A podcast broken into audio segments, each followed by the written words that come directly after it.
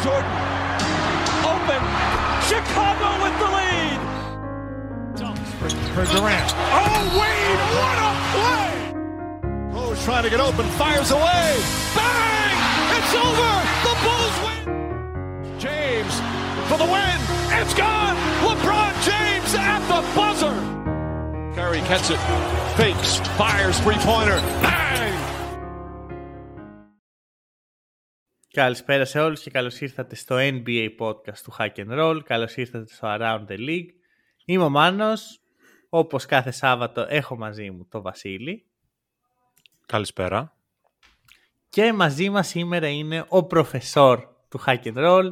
Έχουμε Φίλιππο. Καλησπέρα στην παρέα. Και όπως καταλάβατε σήμερα έχει συζήτηση για Rudy Gobert. Σήμερα, σήμερα βασικά θα συστήσουμε στον τοίχο, δεν έχει συζήτηση. Ωπα ρε! Γιατί θα σου το πω πολύ απλά. Ε, Εγώ μπαίνω επιθετικά τώρα. Φίλιππε, πάμε. επίτρεψέ μου να μπω επιθετικά. Παρακαλώ. Ε, Έχουμε κάνει επεισόδιο εγώ και ο Φίλιππος οι δυο μας. Έχουμε πει, έχουμε εκθιάσει τους ε, Timberwolves, οι οποίοι λίγο πολύ πάνε όπως πήγαιναν. Δεν έχουν αλλάξει πάρα πολλά Και πράγματα. καλύτερα θα πω εγώ. Ναι, δεν έχουν αλλάξει πάρα πολλά πράγματα. Άρα, τι να πούμε, τα ίδια. Σήμερα θα ακούσουμε εσένα να απολογείσαι για τον Defensive Player of the Year τη σεζόν 23-24. Γι' αυτό θα συζητήσουμε και για Δύσκολο. Timberwolves. Δύσκολο να γίνει κάποια απολογία. Δύσκολο. Θα τα πω όσοι έχουν, αλλά απολογία δύσκολο. Έχεις αρχίσει και κάνεις ένα βήμα πίσω για τον Durant. Και Ντουράν. Μετά από, μετά από σκληρή έτσι, πίεση από τους Spin Busters. Πιο εύκολα Όπου τους κάνει. έβαλες μυαλό εκεί.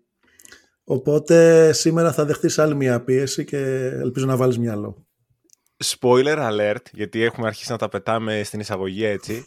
Έχουμε και για Durant σήμερα. Οπότε το επεισόδιο θέλουμε να βγει μία ώρα, αλλά μπορεί να γίνει και μακελιό και να διακοπεί και στο μισάωρο. Δεν ξέρουμε τι θα γίνει. Μείνετε μέχρι το τέλος για να μάθετε. Γι' αυτό, Άμα γι, δεν- αυτό και, γι' αυτό κεράστε καφέδες τώρα που προλαβαίνετε, γιατί μπορεί να διακοπεί λόγω επεισοδίων. Και για πέμπτη βδομάδα σερή. Κάποιος έχει το λαιμό του. Πάλι εγώ είμαι αυτός ο κάποιο. Ωραία. Ε, Πονάω αρκετά αυτή τη στιγμή. Δηλαδή δεν ακούγεται στη φωνή μου, έχει πλάκα, αλλά όντως με ενοχλεί. Οπότε ζεστό καφεδάκι. Μην δω κανένα φρέντο και τίποτα τέτοιο. Ζεστό καφεδάκι.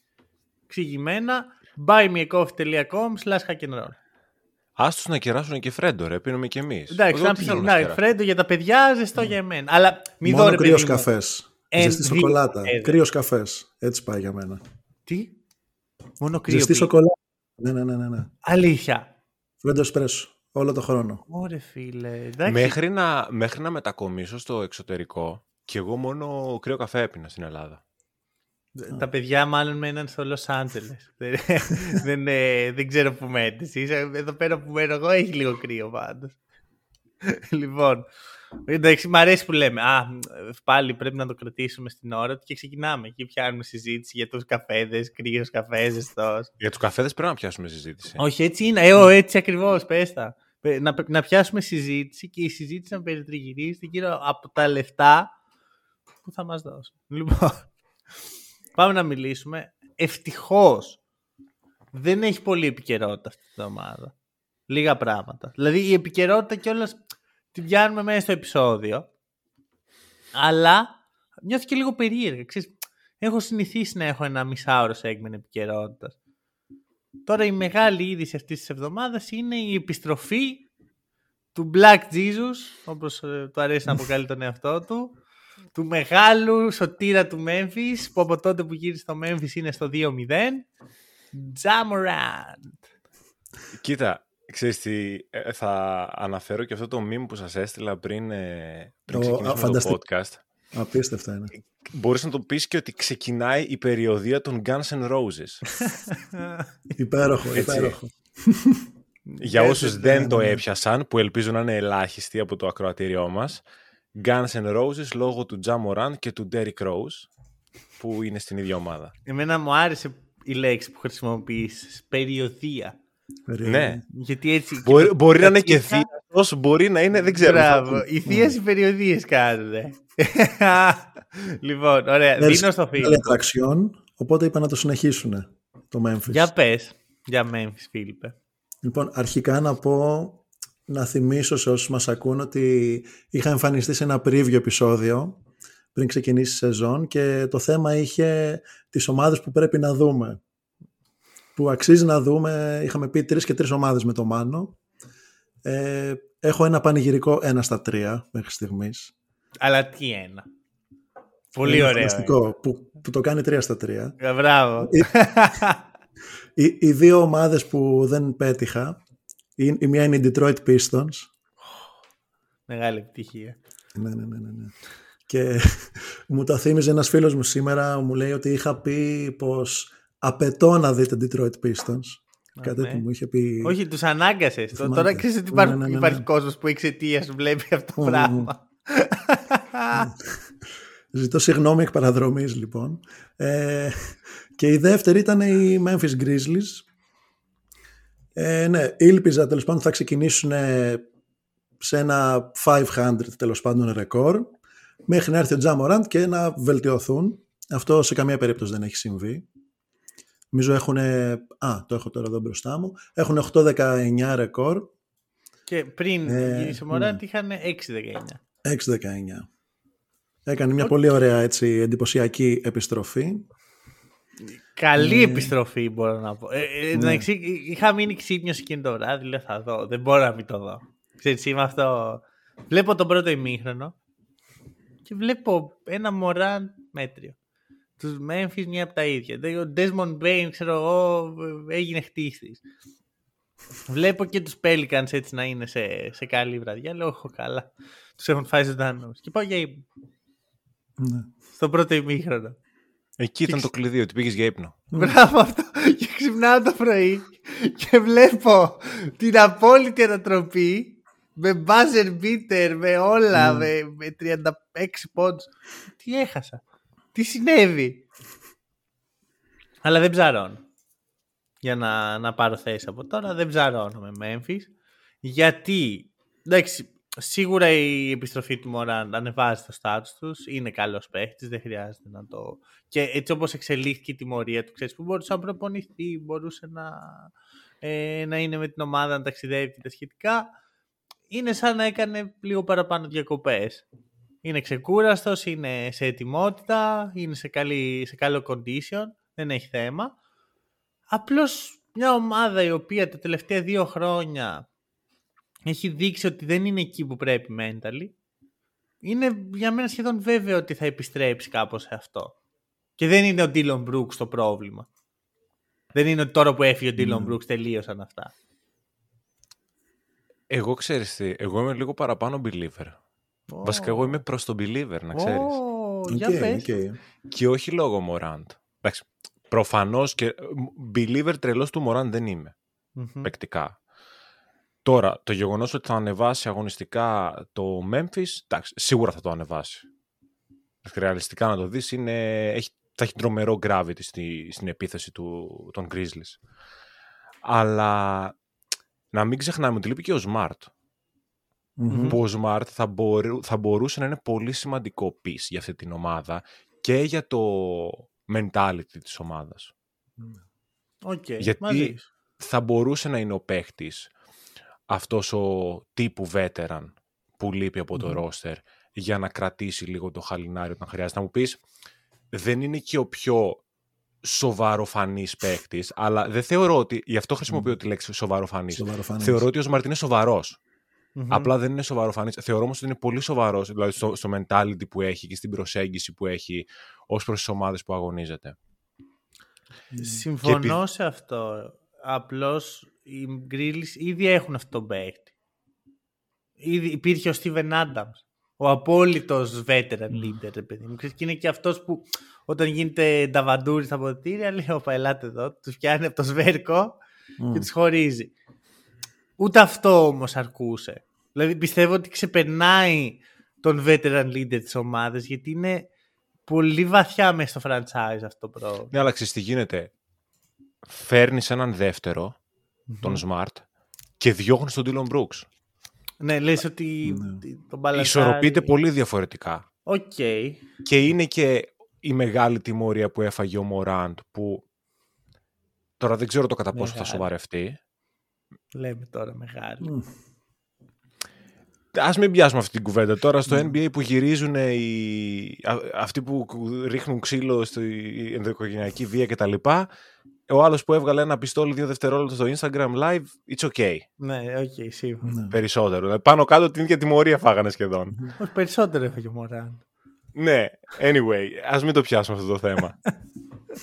όσο, έτσι πάει στο NBA, ρε παιδί μου, γενικά. Όσο μικρότερο ε, αδίκημα, ας πούμε, κάνεις, τόσο πιο μεγάλη τιμωρία τρως. Είναι αντιστρόφως ανάλογα, πώς λέγαμε στα κλάσματα παλιά, στα μαθηματικά, κάπως έτσι. Ναι.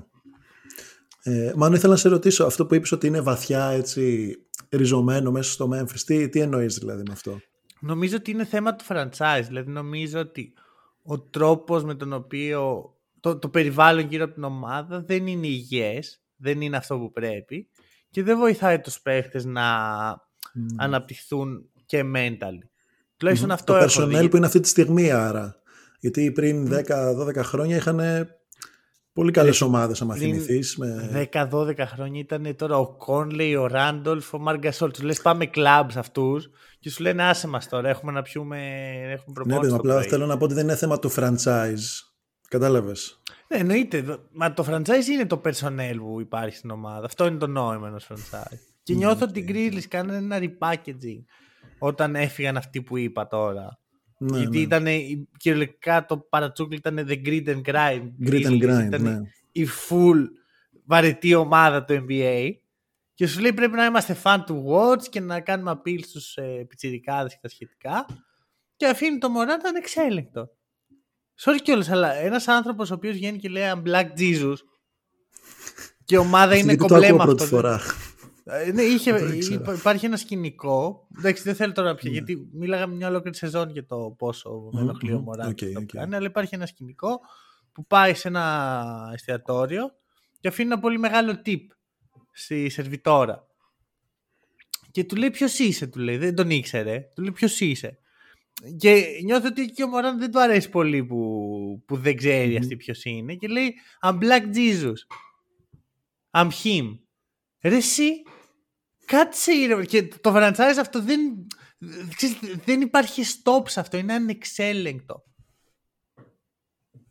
Δεν μ' αρέσει. Κα- Και ξέρεις τι άλλο δεν μ' αρέσει. Που γυρνάει ο Μωράν, είναι για ένα ημίχρονο, το παίζει Παρθένα Μαρία. Α, είμαι είμαι ταπεινός και δεν πανηγυρίζω και δε.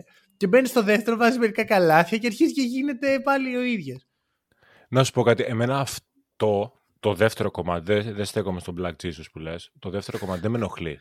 Γιατί αυτή είναι, η- α- αυτή είναι η περσόνα που νιώθει καλύτερα να έχει μέσα στο γήπεδο. Εντάξει, τότε γιατί μου βγήκες στην αρχή και μου το έπαιζε; Ε, μαλακίες. Ε, αυτό είναι το θέμα Δεν- με μένα.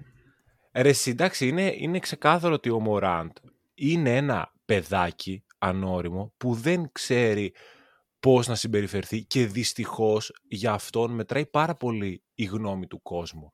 Φαίνεται Ακριβώς. ότι τον επηρεάζει. Το γεγονός ότι βγαίνει και προσπαθεί να το παίξει humble είναι επειδή αισθάνεται ότι αν το κάνω αυτό θα με αγαπήσει ο κόσμος πιο... Κατάλαβες, είναι αυτής της Μμμ. λογικής. Ναι. Βγες και να είσαι αυτός που είσαι. Και απλά Μπράβο. να είσαι πιο μετρημένος σε κάποια άλλα πράγματα που κάνεις. Δηλαδή δεν χρειάζεται να πεις I'm Black Jesus, αλλά μπες μέσα στο γήπεδο και ο Κάρι βάζει τρίποτα και κάνει μετά κουνιέται και κάνει Ναι, τέτοια. ναι. Δεν το έχει πει κανένας τίποτα. Βέβαια, ο Κάρι το έχει κερδίσει αυτό. Ναι, Δεν είναι, ξέρω, είμαι, εσύ είναι Φίλιπ, proven που, παίκτης, που ναι. στέκεσαι, γιατί κα- ποια πιες θέση του Βασίλη, εγώ μίλησα αρκετά.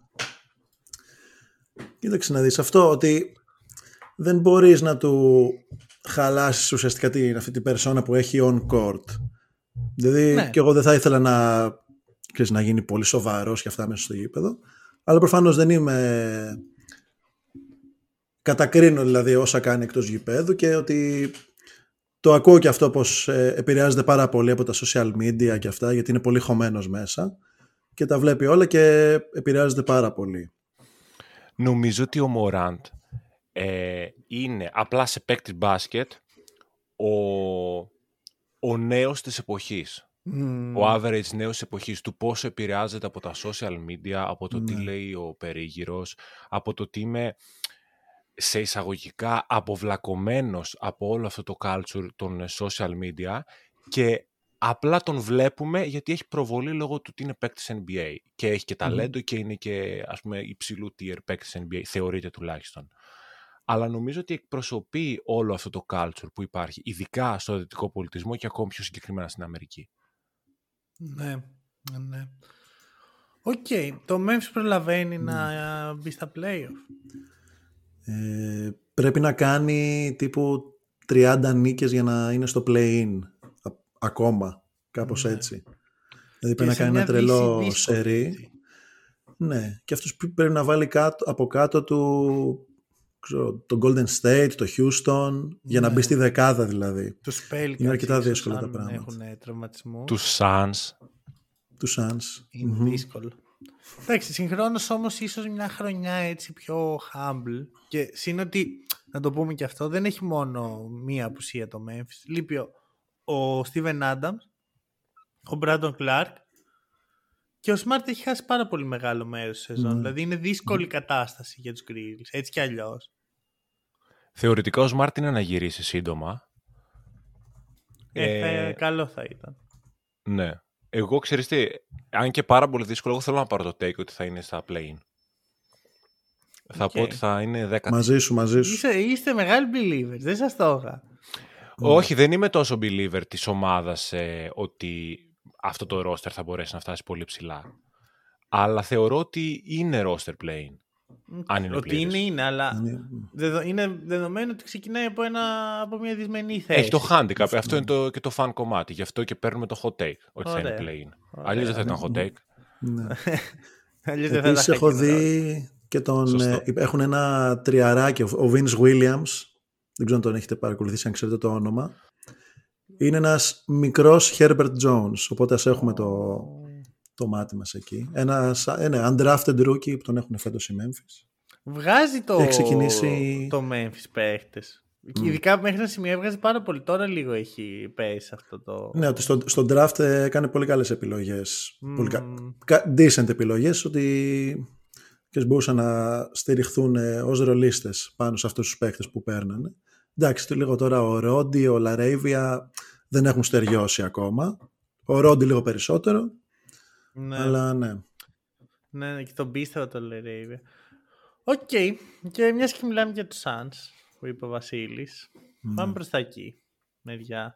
Αρχικά υπάρχει και εδώ κάτι ας πούμε επικαιρότητα και πλέον έχει γίνει συνήθεια.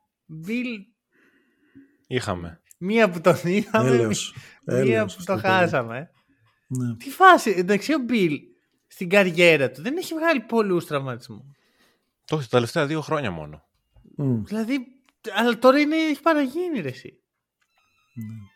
Το ξέρεις ποιο είναι το περίεργο, ότι περιμένεις από τον Durant να μην είναι τόσο consistent και ο Durant φέτος έχει χάσει τέσσερα μάτς και δεν παίζουν οι άλλοι δύο.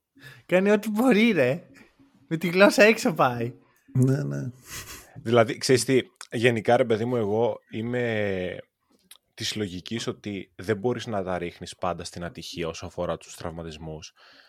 Όταν έχεις μια ομάδα που έχει τον Durant, που γενικά έχει τους τραυματισμούς του και χάνει τα παιχνίδια του, δηλαδή δεν θα παίξει εύκολα πάνω από 60 παιχνίδια μέσα στη σεζόν. Ε, ο Μπούκερ τα τελευταία χρονάκια έχει και αυτό τις δυσκολίες του να παραμείνει consistently υγιής. Νομίζω πάντα λίγο πολύ ο Μπούκερ είχε θέματα. Νο- Δηλαδή Νομι- από μικρό τον θυμάμαι να χάνει κάποια στιγμή μέσα στη σεζόν. Ναι. ναι. ε, Νομίζω ότι απλά τα τελευταία χρόνια είναι λίγο περισσότερα τα παιχνίδια, Μμμ. αλλά συμφωνώ σε αυτό που λες. Ο Μπιλ δεν το είχε, αλλά υπάρχει αυτό το πολύ μικρό ερωτηματικό από πέρυσι. Όταν χτίζεις λοιπόν αυτή την τριάδα, δεν μπορείς να απαιτείς από αυτούς να είναι υγιείς στο 100%. Αλλά καταλαβαίνω την πλευρά των Suns να έχουν ένα γαμότο, γιατί λένε ότι ο Ντουράντ είναι υγιής ρε φίλε και Ναι. η τριάδα μου έχει παίξει 24 λεπτά μαζί. Τίποτα δηλαδή. Αυτό είναι απίστευτο. Είναι αυτό. και άτυχη. Στη- Η συγκεκριμένη, στη συγκεκριμένη περίπτωση οι Suns είναι και λίγο άτυχοι. Δεν είναι μόνο Ναι. το ότι έχουν injury prone παίκτες. Όχι, σίγουρα είναι άτυχη. Αυτό, ο Μπιλ με το που είχε μπει ξέρεις, και είχε βρει, λίγο αρχίσει να βρίσκει το ρυθμό του, γύρισε το πόδι του. Και θα κάτσει δύο-τρεις εβδομάδες εκτός, αν, ε, αν θυμάμαι καλά. Έχει Απλώς- παίξει μόνο 150 λεπτά στη σεζόν. Ναι. Ε, και πολλά είναι. ε, και μα, δεν τον έχουμε δει καθόλου. Εγώ δεν έχω δει ακόμα τον Bill να παίζει. Δεν έχω, τον έχω δει σε Μμ, κάποιο μμ. παιχνίδι. δεν ξέρουμε τι ρόλο θα έχει ο Μπίλ σε αυτή την ομάδα. Ακριβώς, ακριβώς. Αυτό Εντάξει, που συζητάμε από την αρχή της σεζόν, δεν ξέρουμε το ρόλο που θα έχει. Ψιλοφαίνεται ότι θα είναι ρε παιδί μου δίπλα στο Μπούκερ, θα είναι ο, ο Μπόινκαρτ Μπούκερ. Ναι. Που Ναι. ακόμα έχω τις αμφιβολίες μου που μπορούμε να το συζητήσουμε αν θέλετε. Και δίπλα του θα είναι ο Μπιλ σαν, ε, σαν τρίτη επιλογή στο σκοράρισμα. Που εντάξει είναι πολυτέλεια να έχεις αυτή την τρίτη επιλογή στο σκοράρισμα. Εμένα η, η σκέψη μου είναι ότι όταν φτιάχνεις αυτό το Big 3 και ο πάγκος σου είναι questionable.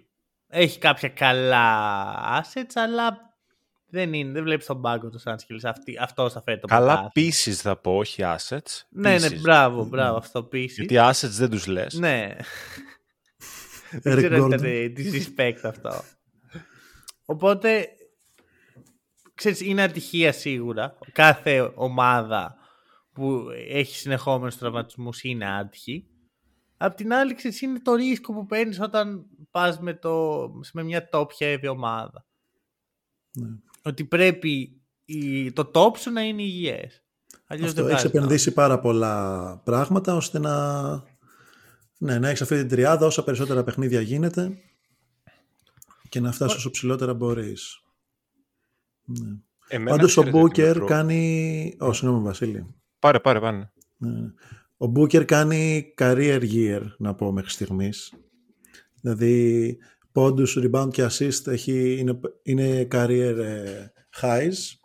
Μμμ. Ε, έχει κάνει αρκετά καλά embrace το ρόλο. Όχι ότι βέβαια έχει και άλλη επιλογή, γιατί δεν υπάρχουν ε, Αυτό. playmakers στην ομάδα. Ε, Ξέρεις ναι, τι- και ένα μικρό nugget, KD και Booker, είναι το δεύτερο καλύτερο scoring duo στη λίγα.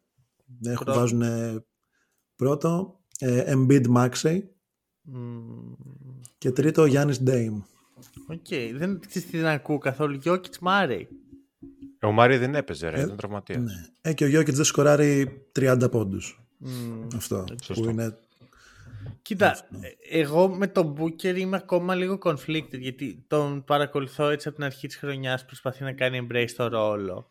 Μμμ. Χάνει και παιχνίδια, οπότε ξέρεις, γίνεται ακόμα πιο δύσκολο να αλλάξει ρόλο όταν δεν βρίσκεις ρυθμό.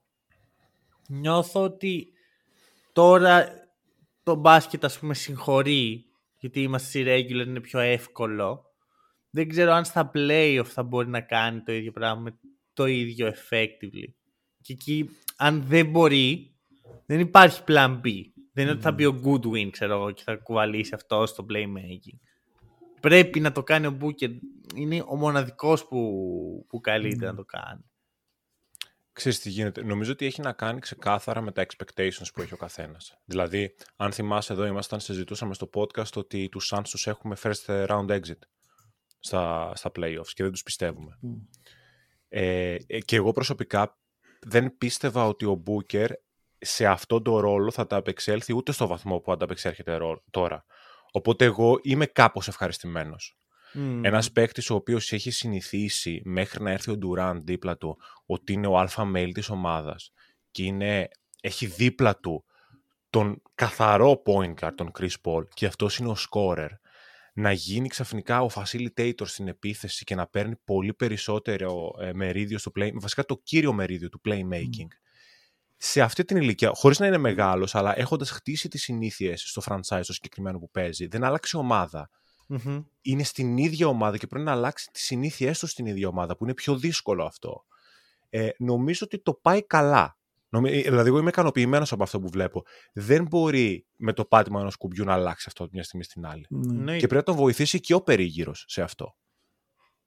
Ναι. Ναι, όχι, εγώ μαζί σου. Δεν, δεν τι λέω στον Μπούκερ; Δεν είναι ότι είμαι δυσαρεστημένη. σα ίσα είναι αυτό που λες ότι είναι πολύ δύσκολο και έχει κάνει μεγάλο step up ήδη. Και αν σκεφτείς ότι είμαστε ακόμα Δεκέμβρη, έτσι. Δεν είναι ότι μας πήραν τα χρόνια. Ότι είναι η τρίτη σεζόν που το κάνει και τώρα Μμμ, κάπως ακριβώς. το βρίσκει. Αλλά δεν ξέρω αν αρκεί. Αυτή είναι εμένα η, η σκέψη μου. Ναι. Δεν ξέρω αν Αν εν αρκεί τέλει... ή δεν θα μπορεί να το κάνει consistently στα playoffs. Σε ανησυχεί και αυτό ή... Αυτό, αυτό με ανησυχεί. Ότι μπορεί εκεί, Ναι. εκεί που οι άμυνες αλλάζουν, προσαρμόζονται, ε, ξέρεις, σε μαθαίνουν, σε συνηθίζουν, εκεί μπορεί να έρθει ο παίχτης, ας πούμε, που θα τον κλειδώσει τελείως σε αυτό το τομέα. Εκεί Γιατί... νομίζω ότι θα είναι και πολύ σημαντικός ο Μπιλ, έτσι, να επιστρέψει, να είναι ναι. υγιής να και πάρει να μπορεί την πίεση, να... λες. Να πάρει κομμάτι mm-hmm. της πίεσης, σίγουρα. Ξέρεις τι, εκεί νιώθω ότι οι Suns θα καταφύγουν σε ένα πιο άιζο παιχνίδι. Αυτό, αυτό είναι το, αυτή είναι η σκέψη μου. Ότι ξέρεις, δεν θα μπορεί να δημιουργεί κάποιος. Οπότε θα είναι πάρει την μπάλα και κάντε ό,τι θες. Και δεν πιστεύω ότι κυρίως. αυτό στο σημερινό NBA αρκεί. Αρκεί για να πάρεις κάποια παιχνίδια. Να φτάσεις ναι. μέχρι τέλους δεν αρκεί. Ακριβώς. Mm. Και ενώ υπάρχει το ταλέντο για, να, για το υψηλότερο επίπεδο άιζο παιχνίδι, νιώθω ότι ξέρεις, θα τους τιμωρήσει αυτό εν τέλει. Ναι. Γιατί μπορείς να το αντιμετωπίσεις μια σειρά παιχνιδιών, το, αυτό το heavy ISO που λέμε, ε, μπορείς να το αντιμετωπίσεις. Ουσιαστικά πας να χάσεις από τους υπόλοιπους παίχτες.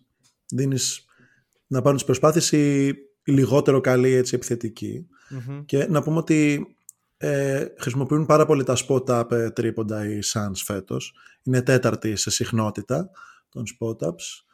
Δηλαδή μέσω ε, post-up ή απομόνωσης είτε μέσω από κάποιο pick and roll βρίσκουν ο Durant και ο Booker κυρίως τους ελεύθερους shooter. Ε, δείχνουν να βασίζονται πολύ σε αυτό το κομμάτι. Και αυτό είναι που αν φτάσουν στα playoffs και σε κάποια σειρά δυσκολευτούν θα είναι που θα τους βοηθήσει να κάνουν το βήμα παραπάνω και να κερδίσουν κάποια δύσκολα παιχνίδια. Ναι. Όχι, θα, θα δούμε. Εντάξει, κάνει καλή δουλειά ο Vogel. Κάνει καλή δουλειά ο Vogel. Δηλαδή, εγώ είμαι πολύ ικανοποιημένος από αυτό που βλέπω. Όχι. Εντάξει. Ε, Για okay. Τι άλλο να δηλαδή, κάνει; Τι να κάνει, οκ, okay, ναι. Δηλαδή, 15η επίθεση, 19η άμυνα. Αλλά με αυτά τα πράγματα που έχει. Χωρίς Beal. Όλη τη Ξέρεις τι γίνεται όμως. Μπιλ. Μισός Μπούκερ. Λίγο... Νούρκιτς. σωστό. Σωστό. Είναι λίγο Ότι... περίεργη η ομάδα των Suns γενικά γιατί μέσα σε ένα πολύ μικρό διάστημα είχε πολλά ups and downs. Δηλαδή, πέρασε ένα διάστημα στο Νοέμβριο που, ok, okay, δεν ήταν και το πιο δύσκολο πρόγραμμα του κόσμου, αλλά είχε 7 σερί νίκες και ήταν πρώτο offensive rating. Mm. Και ναι, εκεί ήταν εγώ που, αν θυμάστε σε ένα επεισόδιο, μάλλον γυρίζω και λέω ότι εγώ μπορεί και να τη γυρίσω την μπιφτέκα για τους uh, Suns, γιατί έβλεπα κάτι να δουλεύει. Ναι. Αλλά αυτό ξαφνικά έπεσε πάλι. Ξαναπήγαμε 14η-15η επίθεση. Ε, νομίζω ότι παίζει ρόλο. Νομίζω ότι παίζει, παίζουν ρόλο οι τραυματισμοί σε αυτό το κομμάτι, ξεκάθαρα. Και ένα άλλο κομμάτι που παίζει ρόλο, που μάλλον αν και εφόσον ο Μπιλ δεν μπορέσει να βοηθήσει σε μεγάλο βαθμό εξαιτίας των τραυματισμών του, ε, και θα το μετανιώνουν μάλλον οι Suns, είναι που αντί για τον Μπιλ δεν είχαν λίγο παραπάνω βάθος. Γιατί πέρα από τους ε, Νούρκι, Τσάλεν και Γκόρντον, ουσιαστικά κανένας άλλος δεν δίνει κάτι ναι. παραπάνω στην ομάδα νομίζω. Ναι. Ούτε ο Κόγε είναι κάτι. Δηλαδή τον Κόγε τον πίστευα λίγο περισσότερο στην αρχή. Πάρα πάρα πολύ μέτριο στην καλύτερη θεωρώ. Αυτό. Ε, εντάξει, απ' την άλλη ξέρεις, άμα μπει και ο Μπιλς στην εξίσωση, έχει έξι παίχτες ε, rotation και μετά βρίσκεις ό,τι, ό,τι μπορείς να πάρει. Δηλαδή, θέλω να πω, δεν είναι τόσο κακό. Απλώς είναι ότι λείπει ο Μπιλ. Και εγώ να σου πω, πιστεύω ότι αυτό το up and down που περιγράφεις, πέρα από τους τραυματισμούς, είναι και ότι δεν επαναπαύονται στο να παίξουν ένα πράγμα. Δηλαδή, γιατί άμα ο, αρχίζει να παίζει μόνο ISO Μπόλι το Phoenix, που αυτή τη στιγμή είναι 8η σε ISO frequency, δηλαδή δεν το χρησιμοποιούν τόσο πολύ όσο άλλοι, Εντάξει, είναι ψηλά, αλλά έχει τον Durant και τον Booker. Προφανώς και θα είσαι ψηλά σε αυτό.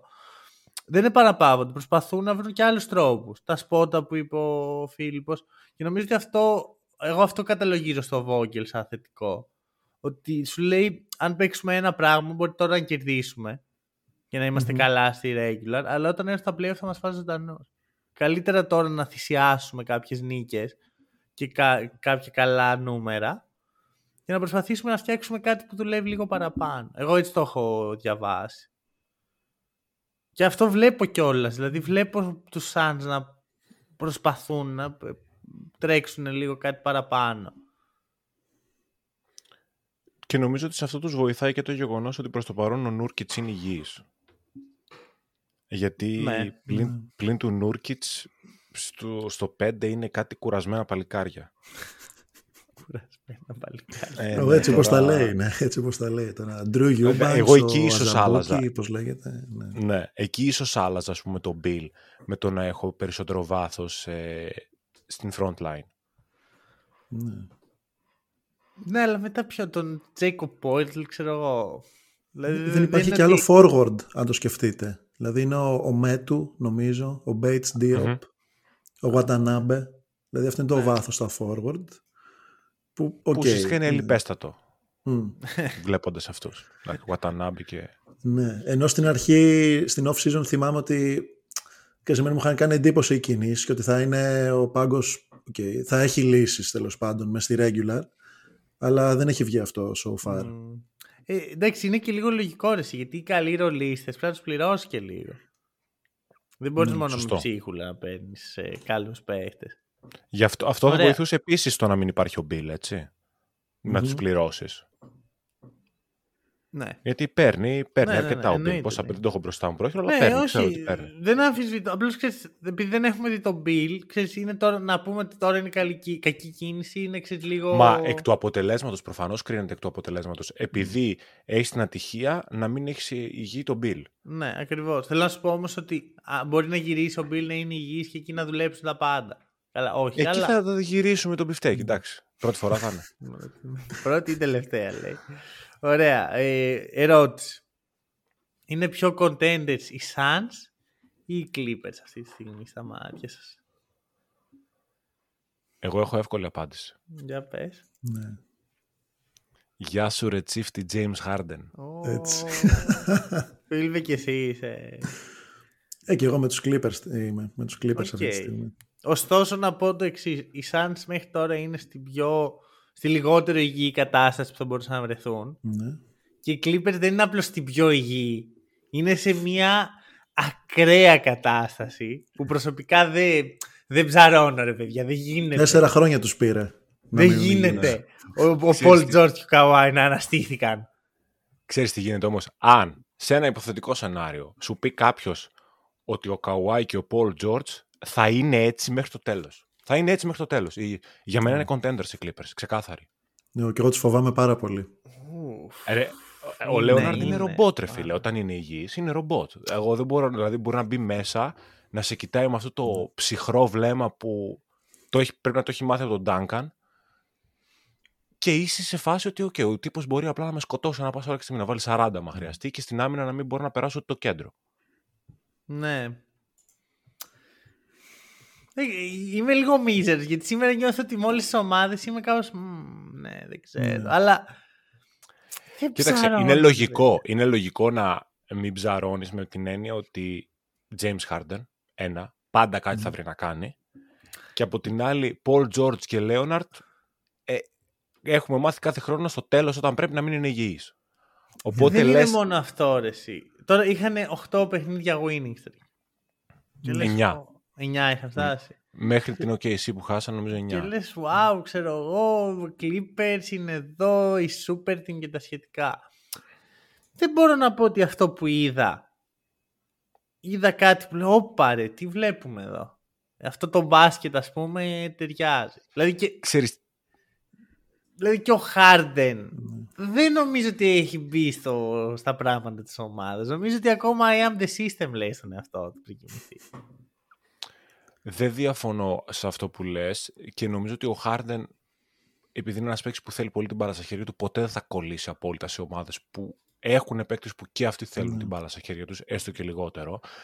Αλλά από την άλλη βοηθάει στο spacing πάρα πολύ και έχει ανέβει αρκετά η, επίθεση των, ε, η αποτελεσματικότητα της Μμμ. επίθεσης των Clippers.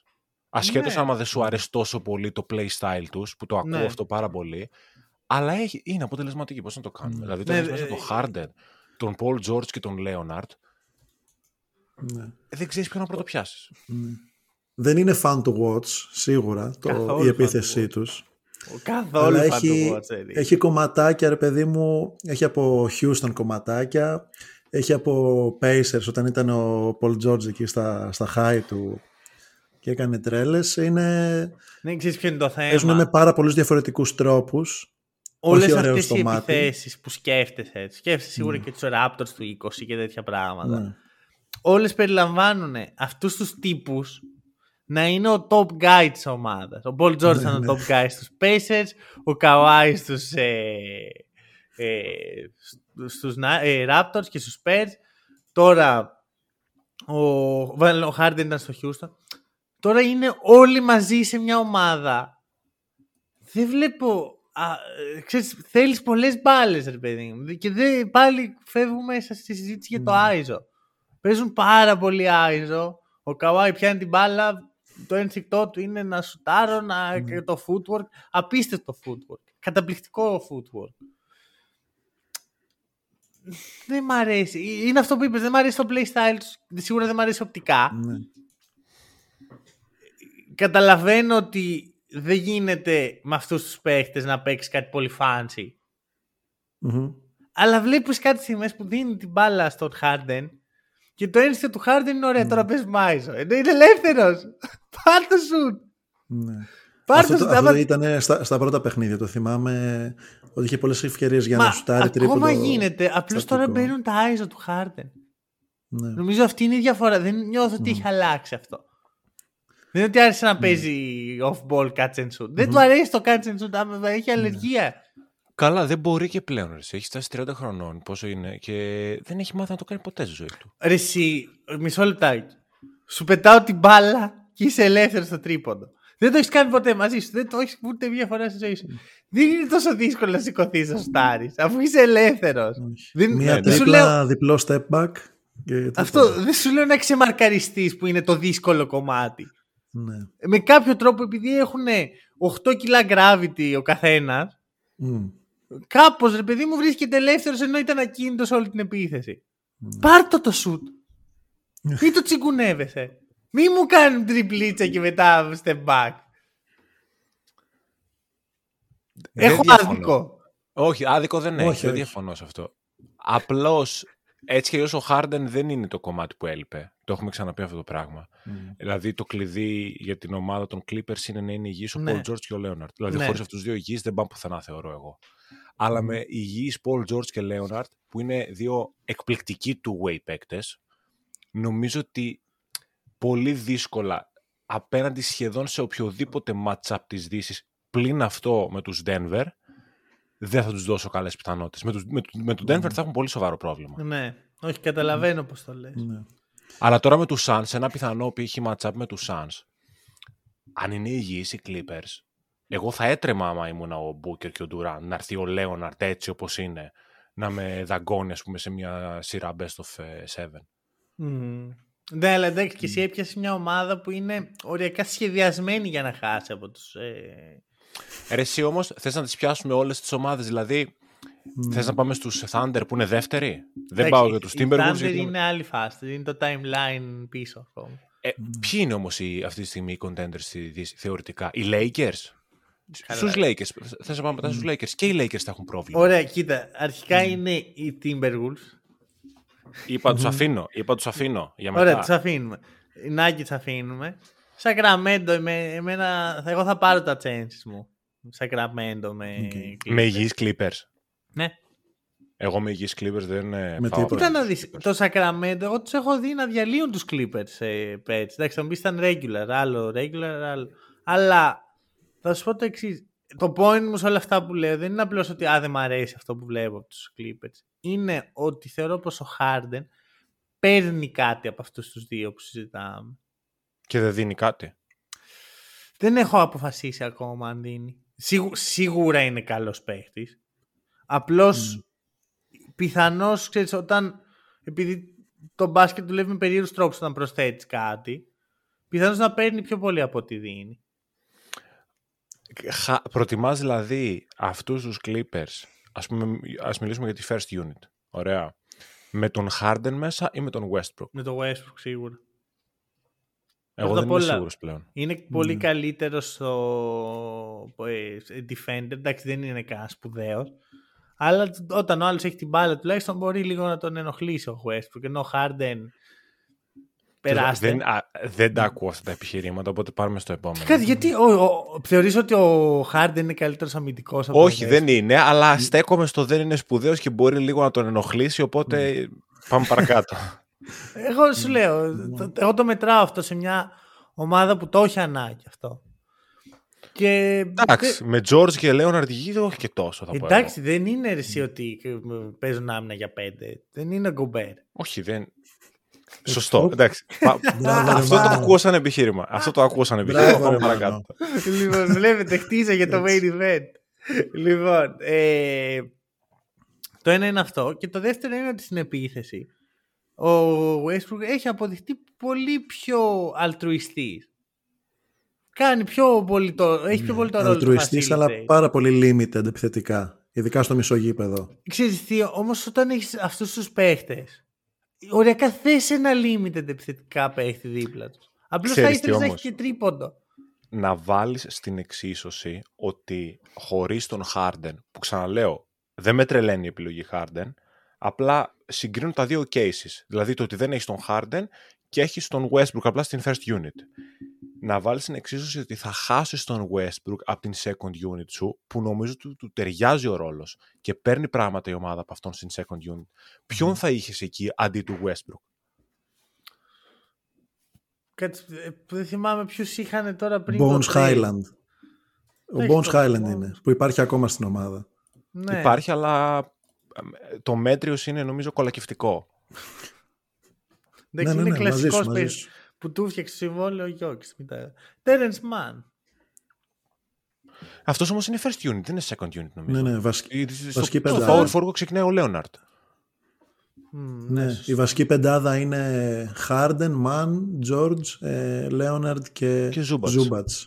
Και νομίζω έχουν το, καλ- την καλ- το καλύτερο net rating ε, στο NBA.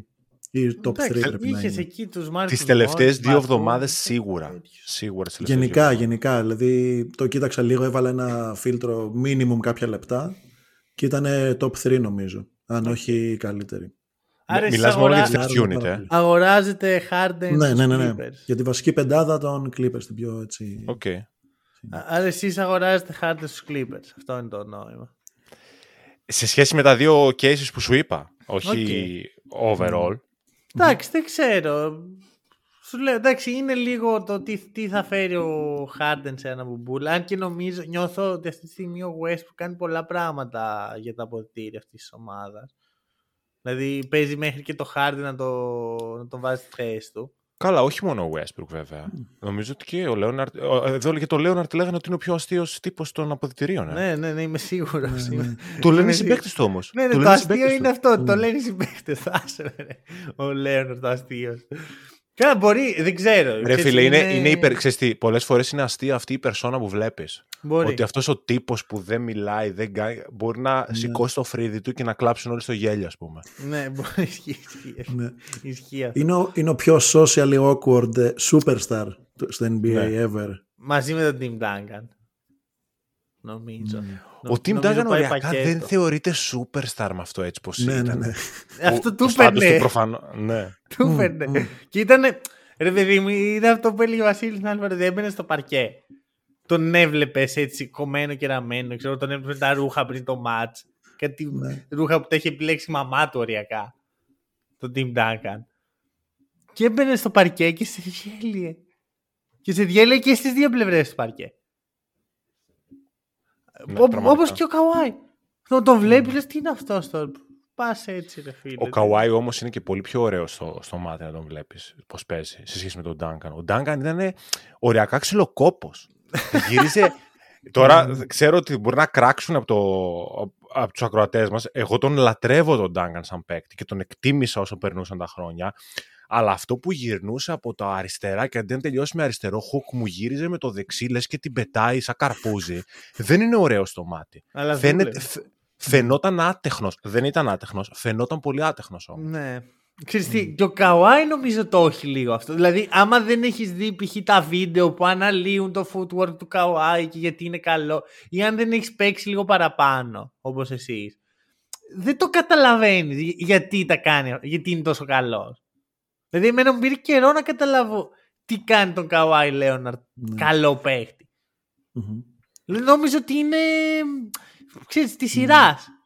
Το Ότι είναι mid-range απλώς- του όμως είναι όμορφο shoot. Το βλέπεις και δεν σε Ναι, χαλάει. στο είναι μάτι. όταν το, όταν το στάρει. Αλλά ακόμα και το, το release του, ρε παιδί μου, ξέρεις, επειδή έχει το πολύ μεγάλο χέρι. Είναι και αυτός σαν καρπούζι, ρε παιδί μου. Έλα, Μα πάρτε το άμα, άμα καρπούζι. το έχει κανονικό το release, θα τρακάρουν τα δάχτυλα μεταξύ τους. Αυτό. Αυτό είναι το πρόβλημα. πραγματικά. Αυτό. Και κάπως το έχει κάνει να δουλέψει. Μμ. Μου, μου μοιάζουν πολύ αυτοί οι δύο με τη διαφορά ότι ο Καουάι απλώς σου λέει δεν θέλω Ναι. να ζω στο Σαν Αντώνιο. Δεν αντέχω άλλο με τον Μπόποβιτ. Και νομίζω ότι τώρα βγάζει λίγο παραπάνω νόημα το γιατί δεν ήθελε. Με αυτά που έχουμε δει φέτος. Όχι Και ότι. να πω... πε- Και περίμενα ο, τους ο παίζε. Καουάι... Α, ναι, ναι, ναι, πες. Sorry, Μάνο. Δεν- Απλώς αυτό ότι μοιάζουν πολύ. Δεν πιστεύω ότι αυτός είναι ο locker room leader για να κλείσω το point. Πιστεύω ότι τη δουλειά την κάνει η αδελφότητα ε, Westbrook Paul George που είναι ρε παιδί μου έχουν όλο το πακέτο για να ηγηθούν κάποιο των αποδητηρίων. Μμμ. Φίλιππε; Ναι, ναι, ναι. Ο, ήθελα να πω κάτι για τον Λέοναρντ ότι είναι ο μόνος παίχτης που έχω δει που όλα τα σουτ που βάζει δεν κουνιέται το διχτάκι. Ισχύει αυτό. Δη- Σκέψου το λίγο. Πάρα πολύ. Δηλαδή, είναι το ένα άκρο που είναι ο Καϊρή που μπαίνουν όλα χλάτς στα σουτ, τα μακρινά και είναι ο Λέοναρντ που σουτάρει και δεν κουνιέται το, διχ- το Ε, διχτάκι έχει ποτέ. πάρα πολύ δίκιο. Είναι Ωραία. απίστευτο. Ε, πάμε και στους Timberwolves. Πάμε και στους Timberwolves. Εγώ θα, θα σας αφήσω λίγο να πείτε, δεν ξέρω. Εντάξει, έχετε συζητήσει οι δυο σας πρόσφατα ε, για Timberwolves. Θα σας αφήσω Νομίζω, να εσύ πείτε... πρέπει να πεις. Εσύ πρέπει να Εντάξει, πεις να την το πάρω άποψή εγώ. σου. Να ξεκινήσεις εσύ. Ναι. Ωραία. Δεν, ψα- ξέρετε, ξεκινάει. δεν έχω αποφασίσει μέσα μου Μμμ. αν μπο- μπορώ να ζ- ζήσω σε αυτό το... Μάλλον άμα βλέπω να ζω σε αυτό το σύμπαν που οι Timberwolves είναι contenders. Δεν μπορώ να το αποφασίσω. Δυσκολεύομαι πάρα πολύ. Γιατί βλέπω μια πολύ καλή ομάδα. Ωραία. Έχει αρχές. Έχει έναν πολύ καλό προπονητή, ο οποίος ο Φιντ τώρα νομίζω αποδεικνύει την αξία του και ότι μπορεί κα- να χτίσει κάτι. Έχει πίσεις που έχουν κολλήσει μεταξύ τους εν τέλει. Και εδώ βλέπουμε ότι όντως ακόμα και στο NBA οι ομάδες χρειάζονται χρόνο. Δηλαδή υπήρχε η περσινή μεταβατική χρονιά που το συζητάγαμε τότε με τον Νίκο, ρε παιδί μου, ότι εντάξει, είναι λογικό οι Timberwolves να μην πάνε τώρα για πρωτάθλημα. Ναι. Βέβαια, δεν περίμενα να πάνε φέτος για πρωτάθλημα. Δηλαδή, είναι μεγάλο step up αυτό που έχουν κάνει. Παίζουν εξαιρετικά, βγάζουν καλά vibes, έχουν ρόλους, πολύ σημαντικό. Κάνουν τα μικρά πράγματα πολύ καλά. Απ' την άλλη, δεν ξέρω αν αρκεί. Γιατί, πρώτον, δεν ξέρω αν ο Edwards σε setup playoff είναι ακόμα ο παίχτης. Δεν είμαι σίγουρος. Ίσως Οκ. είναι μικρός. Έχω πάντα τα ερωτηματικά μου για τον Edwards γιατί είναι κυρίως on-ball scorer και όχι κάτι άλλο. Που εγώ αυτό που λέω πάντα είναι ότι πρέπει να έχεις δύο από τα τρία. Ε, off-ball ε, score, δημιουργία, on-ball score. Δηλαδή θέλω και κάτι άλλο μαζί. Και ακόμα δημιουργικά δεν είναι εκεί που πρέπει, αλλά εδώ βλέπουμε τον Booker ας πούμε ότι σιγά σιγά το χτίζει, γιατί όχι και ο Edwards με τα χρόνια. Απ' την άλλη έχω πολύ φρέσκες τις μνήμες του Γκομπέρ και του Conley στους Jazz, χρόνο με το χρόνο, να μπαίνουν να κάνουν μια τρομερή regular, τι ομαδάρα είναι αυτή, είναι καταπληκτική, ε, αμινάρα, ε, όλα καλά, Queen Snyder τότε. Και μετά να μπαίνουν στα playoff και να βλέπουμε, να στα, στα χωριόμαστε να, που, που τους βλέπουμε. Απλά τότε έπαιζε άμυνα δίπλα τους ο Donovan Μίτσελ, δεν έπαιζε ο Έντουαρτ. Εκεί λοιπόν είναι. Δεν έχω αποφασίσει αν τόσο καιρό που ρίχνω στο κομπέρ το φταίξιμο, τον κεραυνό. Γιατί αυτό που μπορεί να μην ξέρετε εσείς οι δύο είναι ότι εγώ ήμουν φαν του κομπέρ. Αλλά με πλήγωσε. Μα γι' αυτό είσαι τόσο τώρα hater. Ακριβώς. Δεν μπορείς να είσαι Και την hater. Durant το Μπορείς να ίδιο. αποδεχτείς ότι... Ναι. Για- ρε, γιατί, ξέρεις τι, βλέπω το πακέτο που φέρνει ο Γκομπέρ. Το βλέπω. Είναι εκεί. Είναι εξαιρετικό. Αλλά στα playoff πάντα ε, πίναν θάλασσα. Και όντως, έχω, το έχω και με το Μίτσελ αυτό. Που εντάξει, ποτέ δεν είμαι πολύ μεγάλος φαν του Μίτσελ. Αλλά είμαι σε φάση δεν γίνεται, ρε φίλε, να σε βλέπω στη regular season, να είσαι μια οπτασία. Και μετά να μπαίνουμε στα playoff και να βλέπω αυτά τα πράγματα. Που ο Μίτσελ κιόλας έκανε τα νούμερα στα playoff. Αλλά μετά πήγαινε στην άμυνα και ήταν η καλύτερη, έκανε το καλύτερο impression του James Harden. ναι.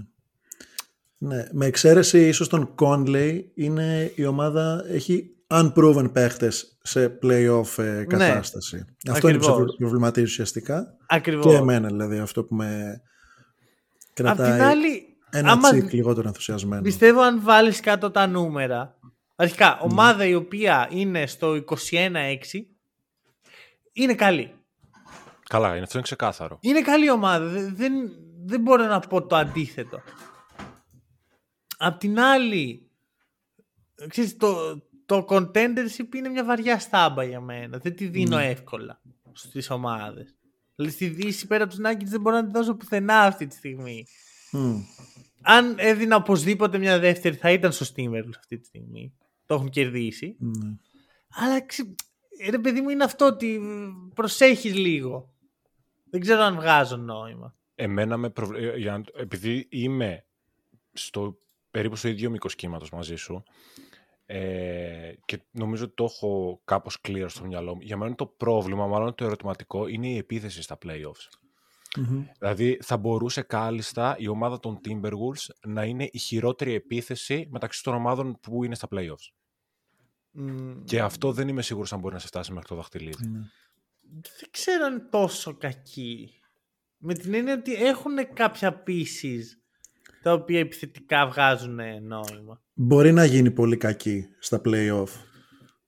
Άμα δεν, Πώς; άμα δεν μπορείς να τιμωρήσεις πιο χαμηλά σχήματα με τους Ναι. δύο ψηλούς.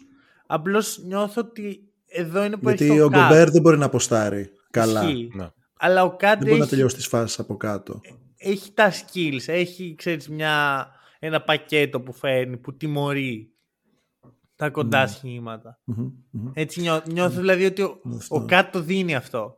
Μμμ. Αν καταφέρουν μέσα στη regular και βρουν κάποιους τρόπους ε, να κάνουν counter τις πιο ε, κοντές ομάδες, δηλαδή να μπορέσουν να τις τιμωρήσουν, ε, θα τους κάνει πάρα πολύ καλό για τα playoff θεωρώ. Ναι. Γιατί okay, θα υπάρξει έχουμε πολύ hero δει ball πάντως. από Edwards που έχει δείξει ότι μπορεί να το κάνει μέχρι ενός σημείου. Μικρό δείγμα Ναι. βέβαια, αλλά μπορεί να το κάνει. Π.χ. Απλώς, ναι. Θα σου πω, το Thunder που έχω Μμμ. εγώ στο μυαλό μου σαν μια ομάδα που έχει πολλά υλικά που μπορεί να προβληματίσουν τη Μινεσότα. Ξέρεις, έχει το small ball, έχει το stretch πεντάρι, έχει διάφορα τέτοια Ναι. στοιχεία. Τους κέρδισαν. Και τους κέρδισαν Απλά οι πιστικά. Thunder δεν έχουν shoot, ε. Οι Thunder δεν έχουν shoot. Όπα δεν έχουν σου. Εντάξει, δεν, δεν Καλά, είναι... ποιος- Κοίταξε, Ποιος σουτάρει για, καλά τους κοντό, Thunder? για κοντό σχήμα δεν έχουν καθόλου καλό σουτ. Για κοντό Μμ. σχήμα. Κάτσε ρε εσύ. Η πεντάδα τους είναι SGA, Chet, Ναι. ο Jalen Williams που είναι καλή σουτέρ Μ, και μετά είναι ο Ντόρ το οποίος είναι στη, με, με τη μέρα του. Ο ορισμός του streaky. Ναι. Ο ορισμός Ναι. του streaky και, εντάξει, και ο Γκίντι που οκ. δεν, δεν είναι σουτάρει. αυτός ο ρόλος. του. Δεν σουτάρει. Δηλαδή, ο καλύτερος σουτέρ της Οκλαχώμα είναι ο Isaiah Joe. Ο οποίος είναι elite σουτέρ. Ναι, οκ. Δηλαδή θέλω να πω, δεν δε, είπες σαν να πεις εγώ καλύτερος σουτέρ των Warriors είναι ο Στέφεν Κάρι. Οκ, ξέρω εγώ. Ναι, όχι που δεν είναι, ρε παιδί μου, καν... δεν είναι, έχει πάρα πολύ χρόνο στο rotation. Με αυτήν την έννοια το Ισχύει. λέω. Ισχύει. Οκ, μπορεί. Ε, Και ότι μπορεί. ο, ο Σάι δεν σουτάρει πάρα πολλά τρίποντα, αν το έχεις παρατηρήσει. Ισχύει. Μα δεν είναι και το play style του αυτό. Αν Ναι, ο ναι, Σάι ναι, ναι, πάει αυτό, αυτό. στο τρίποντο, νομίζω έχει κερδίσει η άλλη ομάδα. Μμ, μμ, μμ. Οκ. Ωραία. Ε, άρα δεν ξέρω πού καταλήγουμε στο αν είναι contenders ή Timberwolves. Καταλήγουμε στο ότι εγώ νομίζω ότι οι Timberwolves αναλόγως, γιατί είμαι πάρα πολύ κοντά σε αυτό που λέει ο Φίλιππος με τα, με τα κοντά σχήματα, ε, αναλόγως με τα match-ups στα playoffs θα μπορούσαν να πάνε ψηλά. Δηλαδή, στην τελική λέμε πολλές φορές ότι ο πρωταθλητής, η τάδε ομάδα που βγήκε πρωταθλήτρια, απόλυτα δίκαια, εν μέρη είναι σωστό, δεν είναι απόλυτα σωστό, γιατί δεν σημαίνει ότι Μμμ. έχεις κερδίσει τον κάθε αντίπαλο σε match-up ένας. Δηλαδή υπάρχουν κάποια fit που δεν είναι καλά για σένα. Π.χ. οι Nuggets είναι πολύ κακό fit για τις περισσότερες ομάδες, για τους Timberwolves δεν είναι κακό fit. Ισχύει αυτό. Οι Timberwolves μπορούν να Ναι. τους ορίσουν τους Nuggets πολύ περισσότερο από άλλες ομάδες. Ισχύει αυτό. Βέβαια, ξέρεις, είναι τέτοιοι οι Nuggets που δεν θα στοιχημάτιζα ούτε εκεί εναντίον τους. Δεν λέω αυτό, δεν λέω ότι δεν θα κερδίσουν σε ένα πιθανό match-up οι Mm. Nuggets, αλλά δεν θα μου έκανε και εντύπωση να πάει στα 7 παιχνίδια αυτή η σειρά. Μμμ. Αν ο Μάρι, ας πούμε, δεν είναι αυτός που ήταν πέρσι.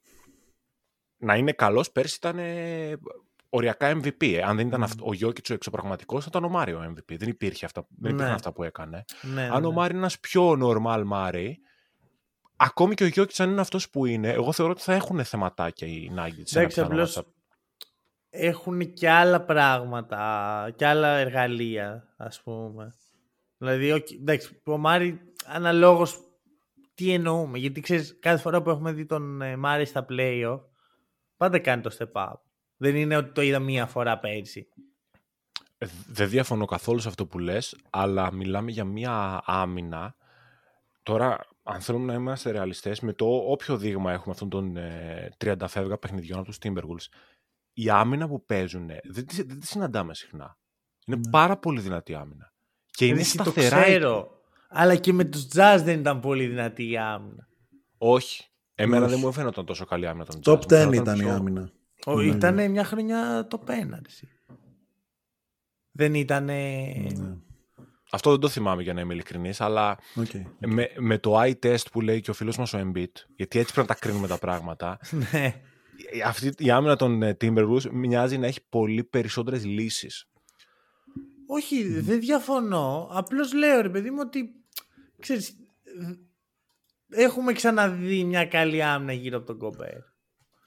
Ναι. Έχουμε- Αλλά θυμάσαι το personnel που είχε η άμυνα γύρω από τον Κομπέρ. Χειρότερο σίγουρα. Αυτό. Εκεί Ναι. ήταν Μα- ο Κομπέρ να. Ποιο- να Δεν υπάρχει κάνει δουλειά. liability αμυντικό. Πολύ μεγάλο liability στη Μινεσότα αυτή τη στιγμή. Α, κάτσε να το Στους σκεφτώ 7, αυτό. στους 7-8 παίχτες που Καρλ παίρνουν Άντονι. περισσότερο χρόνο.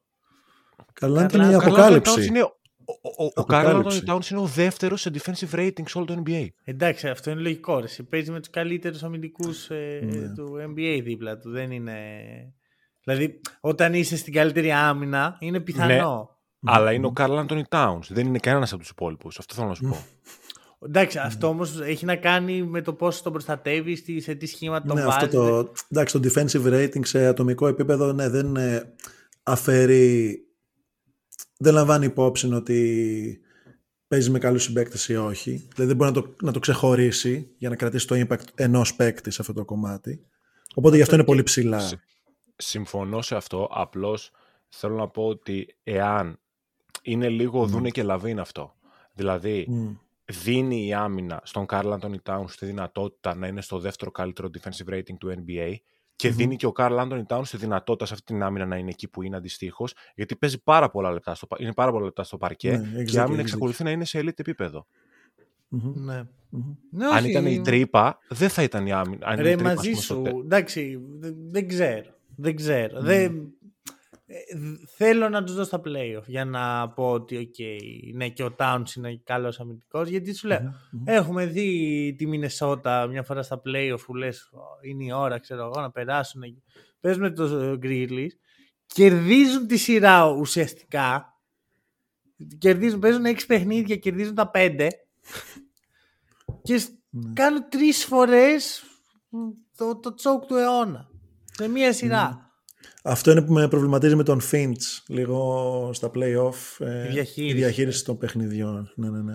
Ναι, δηλαδή, Δηλαδή πρέπει να ήταν τα ένα δούμε όλα μάτς, αυτά. έχα, έχασε δύο φορές διαφορά 20 πόντων στο ίδιο μάτς. Ακριβώς. Έχει, έχει διάφορα τέτοια, ρε παιδί μου, που Ναι, ξέρεις, ναι, ναι, ναι. μέχρι να φύγουν από πάνω σου, να φύγει η ρετσινιά. ναι, ναι. Απ' την άλλη νομίζω ότι θα το καταλάβει πολύ καλά ο Φίλιππος. Νομίζω ότι το να είσαι Μινεσότα και να είσαι πρώτος στη regular σε οποιαδήποτε φάση της σεζόν είναι από μόνο του πολύ εντάξει. Ναι, ναι, ναι. Δηλαδή μιλάμε για μια ομάδα που για να μπει στα playoff πρέπει να αυτήσει αίμα. Και, να, και μιλάμε για μια ομάδα από την οποία δεν απαιτούμε κάτι. Δηλαδή δεν απαιτούμε να πάμε πάρει το πρώτο άθλημα. Ναι. Το αν οι Timberwolves βγουν πρώτοι, περάσουν τον πρώτο γύρο, περάσουν και το δεύτερο και χάσουν στα conference finals, δεν θα τους πει κανένας τίποτα. Αυτό είναι, αυτό Ναι, είναι ναι. απίθανα, απίθανη σεζόν. Γιατί θε- μετά θα έχουν πάρει και τις εμπειρίες, δηλαδή του χρόνου θα είναι... Ναι. Και να πούμε ότι όλα αυτά γίνονται ενώ ο Jaden McDaniels δεν έχει προσαρμοστεί ακόμα οριακά. Ναι, έχει Ναι. και δύο τραυματισμούς. Νομίζω Δηλαδή- ένα διάστρεμα και ένα στη... Δεν είναι ακόμα. Εγώ πιστεύω πολύ περισσότερα από το... Περιμένω πολύ περισσότερα από τον Jaden. Ναι. Δηλαδή μόλις μπήκε αυτός στην εξίσωση και είναι και αυτό. Θα μπει τώρα στην εξίσωση. Σε δύο χρόνια μπορεί ο Jaden McDaniels να είναι borderline all-star. Οπότε ε, υπάρχει κάτι. Ναι. Σίγουρα είναι, είναι shiny. Η... Δηλαδή έχει ήλιο ρε παιδί μου στη Μινεσότα. Σίγουρα έχει. Λάμπει.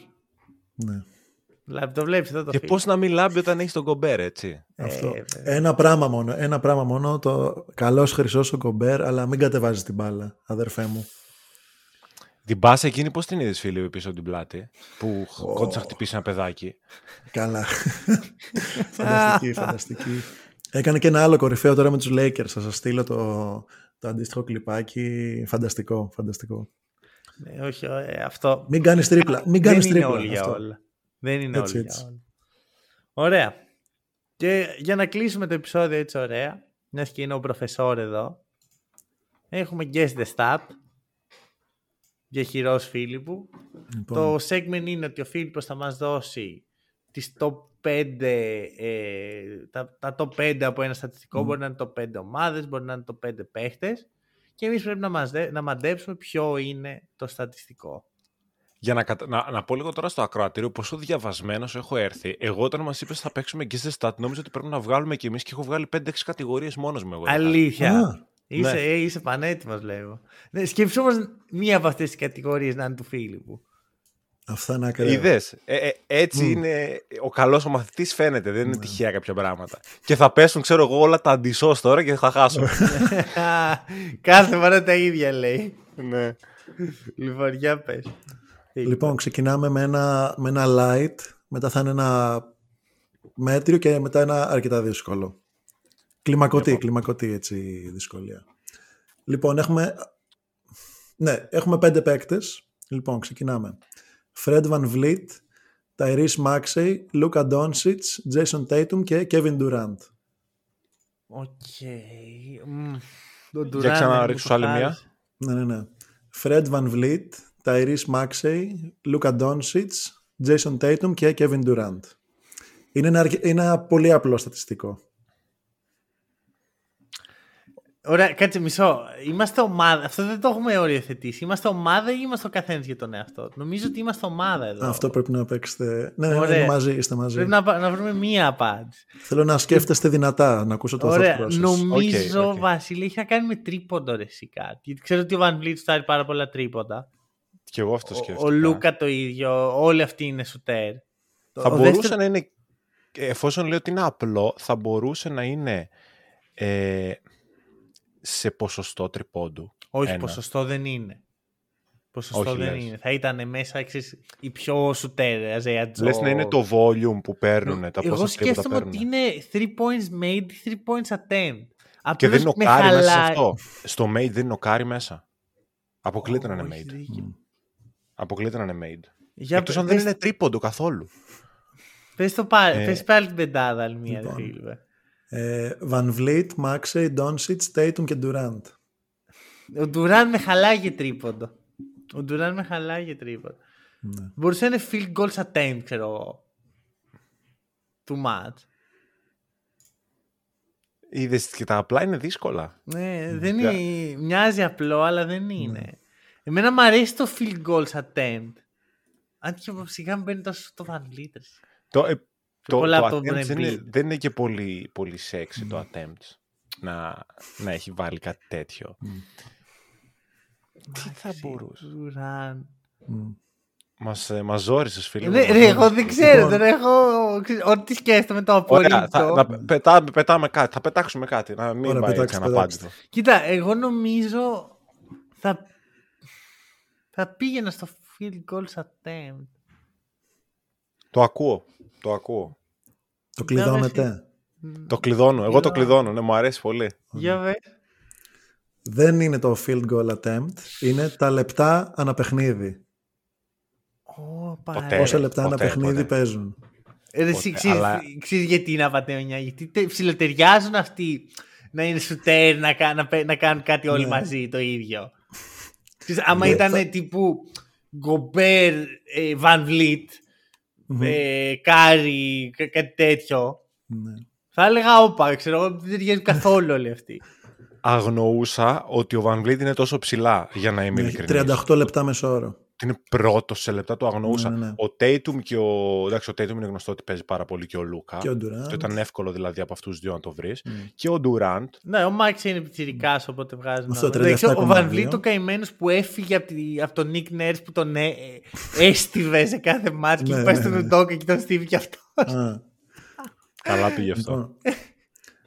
Αυτό με έκανε να ψάξω λίγο κάτι παραπάνω γιατί ο Θήμποντο, ο προπονητής των Νίξ, είναι γνωστός ότι ξεζουμίζει τους παίκτες του. Ωραία. Και πι- κοίταξα το top 10 φέτος και δεν υπήρχε παίκτη των Knicks στο top 10. Αυτό είναι, είναι, η Οπότε έτσι το δεύτερη φορά, ανακάλυψες. Μμ, είναι η δεύτερη φορά που συμβαίνει να μην υπάρχει παίκτη του Θήμποντο στο top 10 σε λεπτά ε, από όταν ξεκίνησε να κοουτσάρει, να είναι head coach. Τι- Άρα θα έλεγε κανείς ότι ο Θίμποντο βλέπει Αταμάν. Μμ. Δηλαδή έψαχνα εκεί τη λίστα, έβρισκα Λουόλ Ντενγκ, Δεν Τζίμι βγαίνω τη Μπάτλερ. σύνδεση. Τίποτα. Α, για πες. Ναι. Ότι, βε- ότι παίζει με πολλο- πολλά λεπτά στους παίκτες τους, στους βασικούς Ναι. του Αταμάν. Καλά, αυτό- Λεσόρ, ε, Μίτογλου. καλά, εκεί, ο 40 Θίμποντο λεπτά. είναι ο δάσκαλος αυτού. Γι' αυτό- Γι' αυτό το λέω. Ποιο είσαι βασικός, ωραία, παίξε. Αλλά Ε, γε- ο παίξε. Θήμποντο έχει βάλει, έχει πάθει ο Λαβίν χιαστό και του λέει σήκω και πάτα τώρα, συνέχισε και παίζε. Ωραία.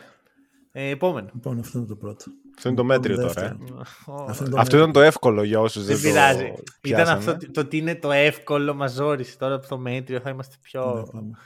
Μισό να το τρέξω. Άμα τα τρέχεις σε Πώς κανένα τα τρέχει, αλγόριθμο ω εκεί. καλά. Εγώ νόμιζα θα μπει NBA stats, θα βρει τα πέντε απλά. Εγώ Όχι έτσι εκεί. έκανα, ρε. Από εκεί, από τα NBA stats είναι απλά τα τρέχω για να μου έρχονται. Ναι, από το Λοιπόν, NBA stats είναι. Από ένα δικό μου NBA stats που έχω βγάλει λοιπόν, πάμε. Τι. Τζίμι Μπάτλερ, Ντέμιαν Λίλαρντ, Εμπίτ, Χάρντεν και Ντερόζαν. Μπάτλερ, Λίλαρντ, Εμπίτ, Χάρντεν, Ντερόζαν. Μπάτλερ. Νομίζω το έχω αυτό. Για πες. Μπάτλερ, είπες, Λίλαρντ, Εμπίτ, Χάρντεν, Ντερόζαν. Τι έχουν κοινό αυτοί οι. Πάμε να σας καθοδηγήσω λίγο. Κάποιοι εξ αυτών, ας πούμε, επει- ο Embiid και ο Butler παίζουν και ο DeRozan παίζουν πάρα πολύ με mid-range. Μπράβο, Οπότε αλλά οι αυτό άλλοι που δύο στα- καθόλου. Οι άλλοι δύο καθόλου. Αυτοί μου το χαλάνε. Οπότε μετά, όταν άκουσα και το Harden, λέω άστο. Αυτό, Ναι, αυτό ο κι εγώ Embiid το και ο ίδιο. Butler, γιατί άλλο είναι γνωστοί σ- επιθετικά; Α, ρε, κερδίζουν βολές όλοι αυτοί. Α, ο Embiid είναι πρώτος στις βολές σίγουρα στο NBA. Αλλά δεν μπορεί να μην δίνει ο Γιάννης στο top 5 στις βολές. Και είναι ο, ο Harden είναι, θα μπορούσε να είναι. Μμμ. Ο Harden θα μπορούσε να είναι. Ο DeRozan θα μπορούσε να είναι. Δεν είναι ο Γιάννης top 5 με το ξύλο που τρώει, ρε. Κοίτα, νομίζω, παίζει να πέτυχα πρόσφατα ένα πίνακα με βολές και να μην ήταν ο Γιάννης. Προχθές σου τώρα 34 όμως, δεν τον πήγε στην πρώτη θέση αυτό μόνο του. Ε, Ωραία, καλή το, ερώτηση. το, επειδή δεν έχω εναλλακτική, το ακούω έχοντας τις αμφιβολίες μου. Ωραία, άρα είναι field goals, μήπως είναι free throws attempt. Όχι, free, attempt ή made. Made θα, made θα μπορούσε. Εκτός αν είναι ρε, εσύ κάτι που να ξέρεις είναι σε βολές ανά κατοχή, κάτι τέτοιο. Ο- άμα είναι τέτοιο δεν θα το βρούμε, οπότε θα πούμε στο απλό. Πάμε στο απλό. Ωραία. Εμένα μου αρέσει Είστε το μέσα, free είστε throws μέσα. attempt. Χ- Χλιαρό προς ζεστό. Ω, Είμαστε στις βολές. Ωραία. OK, OK.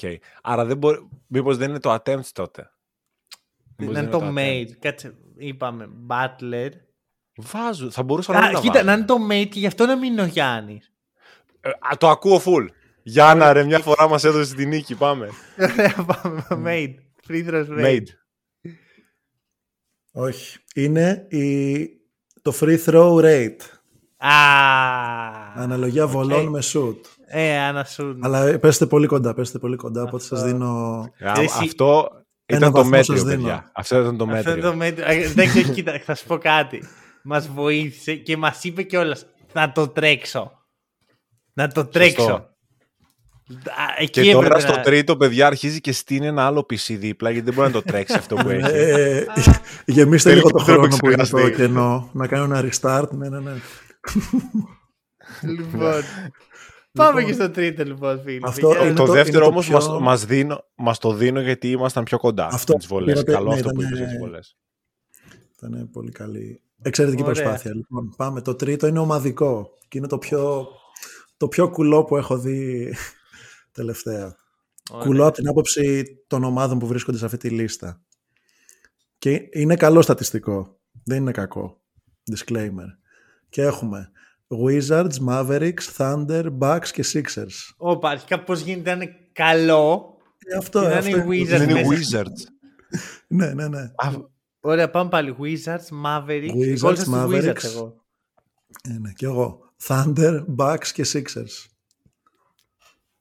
Ωραία. Σε τι λοιπόν είναι καλοί αυτοί οι τέσσερις και οι Wizards; Όχι, ας το πάμε με τους Wizards. Οι Wizards δεν είναι... είναι, ε, βασικά θα σου πω, να, να αρχίσουμε να αποκλείουμε. Σίγουρα αποκλείω το fast break points, γιατί είναι μέσα τον Dallas. Ε, Γενικά οτιδήποτε έχει να κάνει με pace, ταχύτητα, να τρέξουμε. Είμαστε bottom, άρα δεν είναι τέτοιο. Αυτό. Είναι επειδή είναι Όπως τον και Dallas οτιδήποτε ψηλά. έχει να κάνει με... Α, μ, ασι- όχι, assist, σιγά μην έχει να κάνει Wizards με assist. Όχι. Θα μπορούσε... Wizards, Κάποιο da- αμυντικό στατιστικό να είναι. Και οι Wizards είναι μέσα με αμυντικό στατιστικό. όχι. Επιθετικό είναι, επιθετικό είναι. Ωραία, Στις, ε, επιθετικό. Κάτι με τα τρίποντα θα μπορούσε να είναι. Μ, Και δεν είναι μέσα οι Ρε, Celtics Wizards- όμως. Σε τι είναι καλή η Wizards; Όχι, όχι. Σε τι είναι καλή Πώς, η έχει να, Wizards. κάνει- πώς τίποτα έχει να κάνει με εξωγηπαιδικό, δηλαδή έχουν καλές ε, θέσεις στο γήπεδο, έχουν ανακαινήσει πρόσφατα, τέτοια Καλύτερο πράγματα. popcorn. Ε, γίνεται το rating που θα κάνεις σε popcorn ένα γήπεδο. Ναι, το, έχουν το πιο νόστιμο popcorn ε, σε όλο το NBA. Ξέρεις ότι ο Κάρι είχε όντως ένα τέτοιο ranking; Όχι. Πηγαίνει σε κάθε Ναι, ότι έχει γήπεδο. σε όλα τα γήπεδα και έχει κάποια λίστα με, Ναι. που έχει τα καλύτερα popcorn. OK. Δηλαδή, Δοκιμάζει τα πάντα. Λοιπόν, Εγώ, εγώ, εγώ παίρνω αυτό, ότι οι Wizards έχουν το καλύτερο popcorn. Όχι, κάτσε Ε, φιλαρέλα, όχι. λοιπόν Σιγά, θα σας μην βοηθήσω λίγο. Όχι, Ε, περίμενε, ο περίμενε. Βασίλης Ένα είπε, κα- εί- είπε κάτι στην αρχή και το απέκλεισε κατευθείαν. Έχει να κάνει με αυτό. Το fast Έχει να κάνει με το break. fast break. Ε, ναι, ναι. Τι, Είναι τον Dallas μέσα στο fast break. ποιο, ποιο, τι, τι fast break έχει τον Ντάλ. Κάτσε, όπα, περίμενε. Μπορεί να μην είναι ποσοτικό, να είναι ποιοτικό. Μπράβο. Ε, όταν Ποιοτικό. βγάζει έναν εφηδιασμό στον αγώνα, θα τον Μπράβο. βάζεις. Εντάξει. Ένα στο ένα. Ένα στους δύο είναι. Λοιπόν, Ναι. κάτσε, άρα είναι, ξέρω εγώ, points per fast break, δηλαδή points per possession σε fast break καταστάσεις. Εγώ νομίζω αυτό είναι. Αποτελεσματικότητα σε fast break, θα πω εγώ. Το Πώς, κλειδώνετε. Πώς, πώς το είπε. Εγώ είπα αποτελεσματικότητα σε fast break, κάπως έτσι ας πούμε. Με το... Ε, ρε παιδί, αυτό, νομίζω ότι πάνω κάτω το ίδιο είναι. Ναι, ας πούμε, ναι. Ωραία, για πες. το κλειδώνουμε. το Αυτό βρήκαμε. είναι. Το βρήκατε, παιδιά. Ναι. Ποιο είναι είναι; οι, πιο efficient ομα... οι πέντε πιο efficient ομάδες στο transition. OK. Το οποίο πώς το μετράμε όμως; Ε, είναι από το, τα play types, πώς λέγαμε, αναφερθήκαμε πριν σε pick and roll, σε spot-ups και αυτά. Υπάρχει μια κατηγορία, άμα ψάξετε, που είναι το transition Μμμ. και εκεί μετρέ- μετριέται το, και η συχνότητα και η, και η ευστοχία των ομάδων σε αυτό το κομμάτι. Ναι, αλλά ε, θέλω να πω... Τώρα το ακριβώς points πώς per- γίνεται per defined το possession transition. είναι π.χ. Ναι, ναι, ναι, κατηγοριοποιούνται οι, Α, ναι, το, το οι βλέπω τώρα κατοχές ότι ως είναι... ISO, ως ε, pick and roll Ναι, ball handler το βλέπω και τώρα ότι αντίστοιχα. είναι όντως το points per possession. Δηλαδή έχουν αυτές οι Ναι. πέντε ομάδες το, τις περισσότερες πόντους Ναι, ανά transition κατοχή, ας πούμε. Μμμ, μμμ. Ε, Ναι, που- τώρα μάλλον θυμήθηκα- αυτό είναι που σου έλεγα χθες στο chat το δικό μας ότι αυτό που το είχα βρει αλλά το είχα ξεχάσει και μετά Α, από δύο λεπτά οκ, μου ήρθε η οκ. επιφοίτηση και το ξαναβρήκα. Ε, Ξέρεις τι, τι φλασιά έφαγα τώρα. Εκείνη Ναι. τη φάση που πε- πετάγονται στον αιφνιδιασμό ο Πουλ και ο Κούσμα και χάνουμε Ε, μπράβο, 48.000 πόντους και την πετάει στο ταμπλό για τον Κούσμα. Ναι. Νιώθω ότι αυτή είναι η μόνη fast break κατοχή των Wizards και γι' αυτό είναι που πρώτη. βγάλανε. ναι. Και άμα το χτύπημα στο ταμπλό μετράει σαν κακό σουτ με αυτά που έχουν δει από τον Bull, μπορεί να είναι και ένα στα δύο. Μπορεί να είναι στην και ίδια αυτό. φάση. Ναι. Κι- Κοίτα, παραδόξως, βλέπω εδώ ότι σε frequency είναι αρκετά ψηλά οι Wizards. Είναι τέταρτη σε fast break. Μμ, Αφού είναι Μπράβο. παιδική χαρά, ρε. σε. Αφού είναι παιδική αυτό, χαρά. ναι. Τσίρκο Μεντράνο. Αυτό ήθελα να σας ξεκινήσω να σας κατευθύνω ότι με το θέαμα. Το Ναι, Τσίρκο χαρά. Μεντράνο είναι θέαμα. Και πάμε παρακάτω. Λοιπόν, νομίζω κλείνουμε εδώ το επεισόδιο. Μπράβο. Ε, πείτε μας αν σας αρέσει το Guess the Stat. Κυράστε καφέδες γιατί ο λαιμός μου είναι χάλια. Ευχαριστούμε πάρα πολύ που μας ακούσατε. Στηρίξτε το podcast. Τα λέμε σύντομα.